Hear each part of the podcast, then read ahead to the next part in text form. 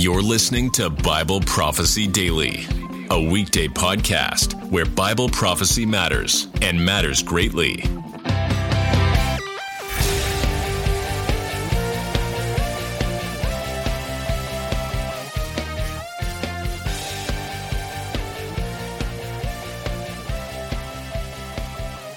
Five reasons why the Bible teaches a literal, personal Antichrist, not figurative, impersonal.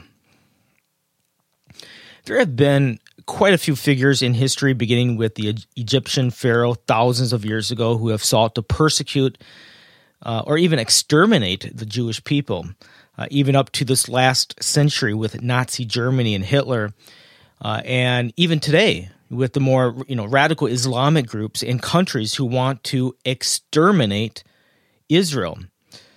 So for thousands of years, God has chosen to persevere or preserve His chosen people, Israel, through, of course, with His grace. Well, at the end of the very end of this age, there's going to be a final attempt to exterminate the Jewish people as well as the church.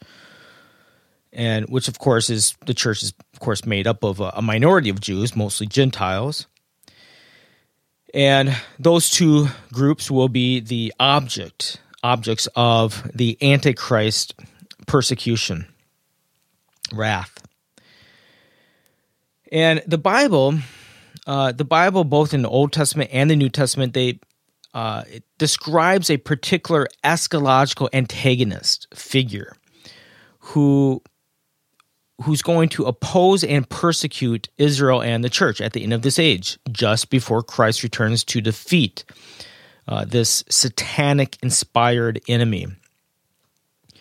The most common term given to this eschatological figure is the term, Antichrist. And we get this term from the epistles of John.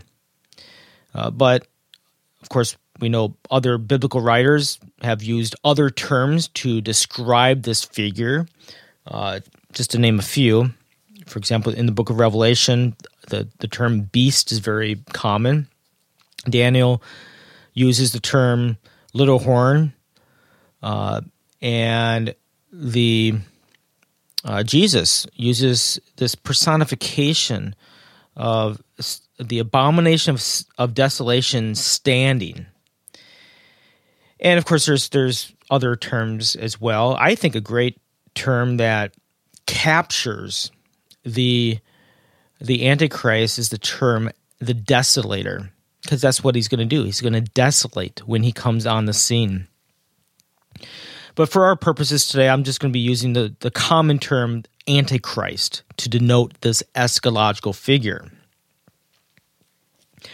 And this brings me to the topic of this program today, and that is, I'm going to give you five reasons why the Bible teaches a literal Antichrist, a literal personal Antichrist, not a figurative or impersonal Antichrist. Now, of course, that implies, there's people out there, interpreters out there that they don't believe that the Bible teaches a literal Antichrist figure. They believe it's going to be or is some impersonal entity, some non-literal entity. And these are just terms that are figurative, okay? Well, just to kind of maybe set things up a little bit, one of these interpreters, or actually two of them, they're called historicists and those who would hold to a symbolic view as well. But historicists believe that they interpret, for example, the Antichrist Great Tribulation or Antichrist himself, not as a literal Antichrist, but something that where this prophecy is being fulfilled throughout the church age, okay, between the first and second comings of Christ. It can be called inter-adventism, okay, or inter-adventalism, where the Antichrist is more of an embodiment of not a person, not personal, but impersonal. Like it could be, some historicists believe that it's government. The Antichrist is government, right? The government, the oppressive government from between the first and second coming of Christ. And so that would be a historicist. So historicists would deny that the Bible teaches a literal Antichrist figure, some eschatological figure. Another view is that other than historicism is idealism. Idealism says that interprets these events as, well, they look at these references to the Antichrist figure and they'll say, well, these are just symbolic or spiritual. They're just timeless ethical truths about, the struggle between good and evil. So they would reject, as well as this notion of a literal Antichrist figure. And preterism, this is one thing futurists have in common with preterism. We both believe these references to an Antichrist figure refers to a literal person, not impersonal. Now, of course, the big difference here is futurists believe that prophecy is going to be fulfilled in the future, and of course, at Christ's second coming. And preterists believe that no, it's already fulfilled around the year AD 70. Okay, that's in the past, preterism. So, and like I said, I believe the natural reading of Scripture, in my judgment, demonstrates that the Bible intends to convey a literal person Antichrist figure, contra the symbolic view and contra the historicist view. And I'm going to give 5 reasons why I think that is the case. But just quickly before we start, I do want to clarify that I'm not addressing the when question, okay? That is, when does this figure or non-figure find fulfillment in history? That is, of course, it's a related question, don't get me wrong, but I'm bracketing that question. It's a separate question for now. I'm not addressing that today. I'm focused on giving reasons why the Bible teaches a literal personal figure regardless of when its fulfillment has happened or when it will happen. So I'm addressing the quality, the nature of the entity or the nature of the figure, not the timing of it. And obviously, as a futurist, I do believe that the Antichrist will be in the future. Okay, I mean, but again, I'm not addressing that question. So, okay, 5 reasons why I believe that that the Antichrist is a literal, personal figure. Number 1. There is a broad and a narrow sense of the term Antichrist we have to understand. The broad theological sense is defined by the Apostle John. He writes in 1 John chapter 2, verse 22, "Who is the liar but the person who denies that Jesus is the Christ?" Right? This one is the Antichrist. The person who denies the Father and the Son. Okay, so John defines that. So it's the one who, again, denies that Jesus is the Christ. In this broad theological term sense, that is the Antichrist figure. So in that case, we can have many Antichrists, right? But a few verses earlier,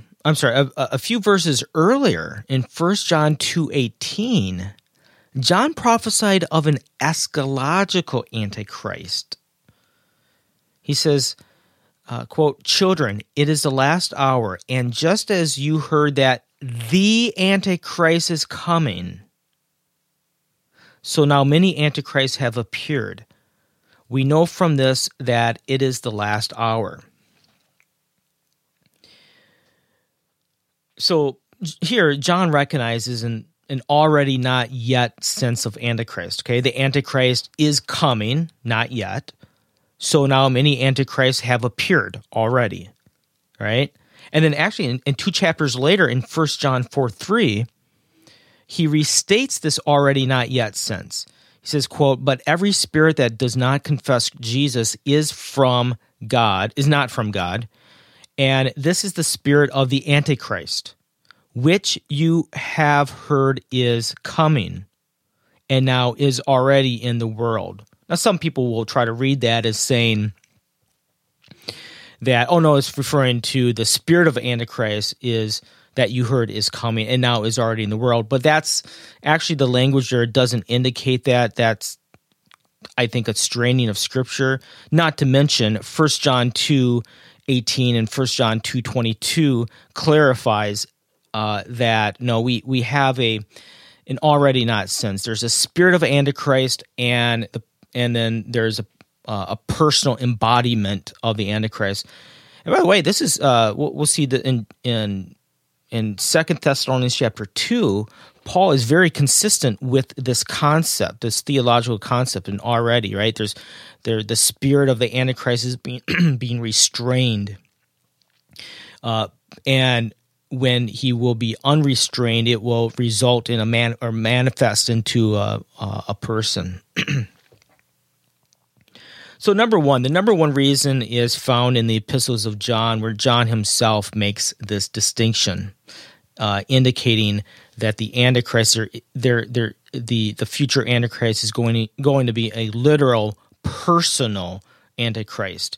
The spirit of Antichrist is not so much a person, although one could maybe argue that maybe the spirit of Antichrist behind the Antichrist today is, of course, Satan, which is a person, right?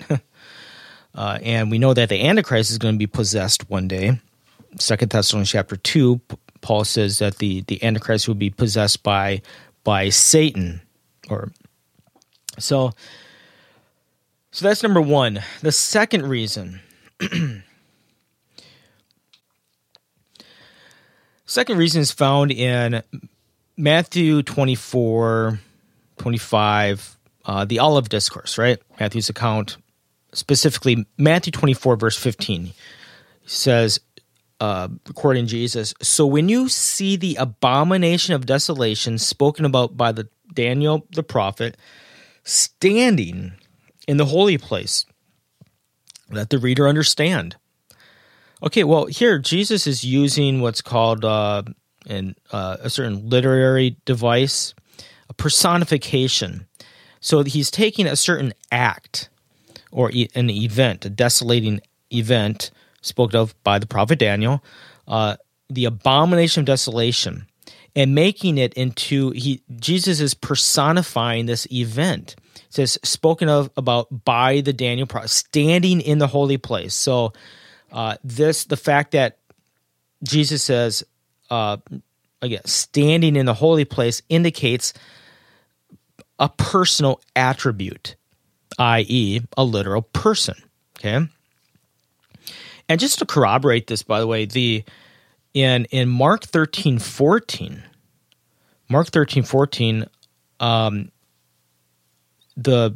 in Mark's account,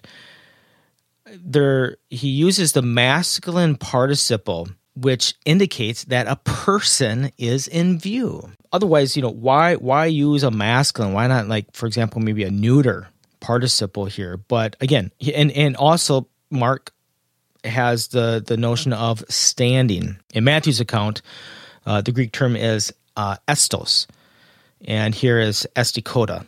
Matthew 24, verse 25, and Mark 13:14 indicates that these personal attributes, standing, masculine, that's conveying a person, a literal person there. I'm not sure how people can get a figurative, non-personal sense there. Okay, number three. So again, number one, in the epistles of John, number two, in the Olivet Discourse, and the third reason is the Apostle Paul in Thessalonians. The Apostle Paul explicitly describes the Antichrist figure as a personal figure. I think of all the reasons, I mean, they're all good, but this one really is explicit. It's very difficult to get around this. So Paul writes in 2 Thessalonians chapter 2, verses 3 through 4, he says, "Let no one deceive you in any way, for that day will not arrive until the rebellion comes and the man of lawlessness is revealed, the son of destruction. He," beginning in verse 4, "he opposes and exalts himself above every so called God or object of worship, and as a result, he takes his seat in God's temple, displaying himself as God." And then in verse 6, a couple verses later, "And so you know what holds him back, so that he will be revealed in his own time." Well, Paul, tell us what you really believe. No, I mean, okay, look at all these masculine, personal, these pronouns, right? What do we have here? We have, beginning in verse 3, we have the man, the son. Verse 4, he, himself, he, his, himself. Verse 6, him, he. I'm not exactly sure how Paul can describe a personal Antichrist more explicitly. Reason number 1, we have the epistles of John. Number 2, Olivet Discourse. Number 3, Paul. And number 4, we have 2 more to go. Number 4 is the book of Revelation. Now, I know there's probably someone out there who's saying, wait a minute. What, you're going to invoke the book of Revelation, this most figurative book full of symbols and figurative language, you're going to use that as evidence for a literal Antichrist figure? Yep. In fact, I think it's one of the most explicit references to a literal personal Antichrist figure. So how do we know that? Well, first of all, again, and this is kind of important. This is a certain hermeneutical, more of a biblical interpretive principle that we should understand for larger issues in the book of Revelation, because, I mean, how many times have you heard, you start explaining the second coming of Christ and you talk about the book of Revelation and someone kind of stops you in your tracks and go, well, don't you know that book is figurative? That's figurative language. Well, when I hear that, I mean, right away I say to myself, well, when I hear that, I basically think they understand exactly how figurative and symbolic language works. Let me explain something here. Figurative and symbolic language, it's not an end in itself, to itself, okay? People don't use figurative or symbolic language, because for their health or for no reason. There's a reason you use that language. It points to something. Okay, let me repeat that again. Figurative and symbolic language is not an end to itself. New Testament writers, anyone, in any language, this is not just strictly to the book of Revelation. This is intrinsic to language itself. They use it to point to something. That's the whole point of figurative and symbolic language. By definition, it points to something, okay? So the question here is, what is it pointing to? Not merely pointing out the fact that, oh, the book of Revelation is symbolic, therefore how can you come away with a literal interpretation? Okay, that's not the question. Again, the question is, what is the language pointing to? Is it pointing to a literal personal referent, or an impersonal or a symbolic referent? I hope you understand that, because, like I said, many people, they if they get this wrong, they're just not going to get the book of Revelation right. They're not really going to get the meaning of the book of Revelation. I mean, if you know, you have to recognize this basic linguistic distinction. Again, that's common in all languages, in all genres, not just the book of Revelation. So, you know what, let me actually give you some examples of what I'm trying to say here. Okay, now, you know, just as kind of a test case here, I'm going to read a few verses from the book of Revelation, and I'm going to ask you a question. Just listen to these few verses, okay? Ready? Then I turned to see the voice that was speaking to me, and on turning I saw 7 golden lampstands, and in the midst of the lampstands one like a son of man, clothed with a long robe and with a golden sash around his chest. The hairs of his head were white wool, like snow. His eyes were like a flame of fire. His feet were like burnished bronze, refined in a furnace, and his voice was like the roar of many waters. In his right hand he held 7 stars. From his mouth came a sharp, two-edged sword, and his face was like the sun shining in full strength. Now, in that text I just read, that is probably one of the most saturated. Now, you know, the book of Revelation is full of figurative language, right? This text is probably arguably the most saturated figurative language in the entire book of Revelation. But you know it's talking about someone. You're not going to walk away going, oh, that's pretty language. You know that all of this language, this figurative, descriptive, symbolic type of language is pointing to a person. And of course, we know it's Jesus the Christ, right? But we're not going to go, well, oh, it can't be talking about the literal Jesus because it's using all this language. But by a lot of people's logic, that's how we're supposed to conclude. See the inconsistency? They'll allow all this figurative language to refer to a literal person, i.e. Jesus Christ. Oh, but no, all this other language in Revelation 13 that describes the Antichrist figure. No, that's not pointing to a literal person. You see the inconsistency? I'll give you another example. And by the way, that text was from the first chapter in the book of Revelation. Another one is in chapter 5, right? Here we go. And one of the elders said to me, "Weep no more. Behold, the Lion of the tribe of Judah." Does it talk about a real lion? No. "The root of David has conquered so that he can open the scroll and its 7 seals. And between the throne and the 4 living creatures and among the elders, I saw a lamb standing as though it had been slain." Let me just stop there. Actually, that's from another text, but I'm just bringing that together. Now, who is this? It's Christ, right? Christ is described as a lamb, as though it's been slain, the Lion, the tribe of Judah, the root of David, all of these symbolic terms and titles of Christ. But we're not going to walk away going, again, oh, that's really nice language, very poetic. Well, no, we know it's pointing to something. Well, let's look at the descriptive language of the Antichrist figure in the book of Revelation. Let's look at Revelation 13, 4 through 8.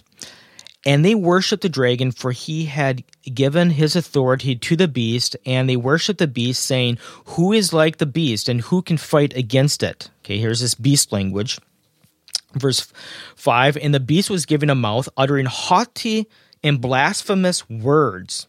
And it was allowed to exercise authority for 42 months. It opened its mouth, it uttered blasphemies against God, blaspheming his name and dwelling place, those who dwell in heaven. Also, it was allowed to make war on the saints and to conquer them. And authority was given over every tribe and people and language and nation, and all who dwell on earth will worship it." Well, there you go. Again, are we going to, this is conveying not an impersonal referent, some non-literal, impersonal, figurative, merely figurative reference. No, it's conveying a literal person, but it's using all this language to point. How do we know this person? Well, they worship the beast, right? Worshiping an entity, right? Now, someone will say, well, you know, some people worship, you know, stones, but you know what? Guess what? Or they worship nature. Well, guess what? They think that whatever they're worshiping, though, is still has some personal attribute, some consciousness or something. Let's see here. Who is like the beast and who can fight against it? And the beast was given a mouth. Okay, the beast is uttering haughty and blasphemous words. People do that. Let's see here. The beast was given authority to exercise for 42 months. It opened its mouth again, utter blasphemies against God. Oh, verse 7, and it was allowed to make war on the saints and to conquer them. And it says, and authority was given it over every tribe and people and language and nation, and all who dwell on the earth will worship it. There you have a text, all of this figurative language, but it's referring to a literal, personal figure. You know, we looked at Jesus, the language that's used of Jesus. It's interesting that in Revelation chapter 20, verse 2, it says, and he, referring to Jesus, seized the dragon, that ancient serpent who is the devil and Satan, and bound him for 1,000 years. Well, actually, it's an angel descending from heaven that bound Satan. But the point here is that you have this language, dragon, right? All this figurative language. But are we going to say that Satan is not a personal figure? No, we're not. Of course, you know, liberals will, of course, or liberals who actually maybe believe in Satan, they'll think Satan's not really a personal. It's more symbolic of a principle of evil. Going back to the language describing the Antichrist in the book of Revelation, Revelation 19, chapter 19 through 20. This is here we have a text that's conveying personal attributes, right? Verse 19, and I saw the beast and the kings of the earth with their armies gathered to make war against him who was sitting on the horse and against his army. So here the beast is seen as a person, a literal person in charge of these kings or of the earth. Verse 20, and the beast was captured. Huh, right there. That's should be construed as a personal type of attribute. The beast is captured with the false prophet, who is in the presence and done the signs by which he deceived those who had received the mark of the beast and those who worshipped his image. The two were thrown alive into the lake of fire that burns with sulfur. Anyone can say, well, the book of Revelation is figurative. You're not saying anything that's debated. No one argues against that. The question is, what is the figurative or symbolic language pointing to? Point in this last one, number 4, is that the language is pointing to personal attributes, not something that's kind of embodied in some institution, government, or what have you. So we come to the last reason, number 5. So just to recap, number 1. Is in the we looked at the epistle in John, Jesus in Matthew 24, the Apostle Paul in 2 Thessalonians chapter 2, and then of course the book of Revelation. And lastly is a little different. It's not a biblical reason, as the first 4 were, but I think it's very important. It's an argument from the very early church. The early church did not interpret these texts as pointing to some embodiment, okay? In fact, we know that instead the they interpreted, for example, Jesus' teaching here in Matthew 24 as a literal personal figure, not figurative. And you know, many early church fathers, I think, could be cited here, but I want to highlight one of them. This is the most important, I think, and this is from the Didache. The Didache is from most likely the very first century, and arguably it's the very first Christian document that we know of outside of the New Testament. And that's why it's quite important, because this is the generation, the first generation of the church. How did they, at least, you know, this at least Christians in the circle that produced this document, how do they understand the Bible and the Antichrist figure? Well, Didache chapter 16 verse 4 says this, quote, "For as lawlessness increases, they will hate and persecute and betray one another." Of course, citing from the Olivet Discourse. Now listen to this. "And then the deceiver of the world will appear as a son of God and will perform signs and wonders, and the earth will be delivered into his hands, and he will commit abominations, the likes of which have never happened before." Well, there you have it. I mean, that's pretty explicit. The Didache here, they understood the Antichrist as a literal personal figure, not a personal or impersonal, non-literal figure. I mean, again, the terms here: the deceiver of the world, as a son of God, his hands, he will commit abominations. I conclude that they demonstrate that the Bible teaches that the Antichrist is going to be a literal, real person, not some impersonal, figurative, or symbolic, or other such non-literal entity. So, hey, and speaking of the Antichrist, you know, be sure to get my copy, or get a copy of my book, Antichrist Before the Day of the Lord, What Every Christian Needs to Know About the Return of Christ. You can purchase that on Amazon or directly from my website, alankurschner.com.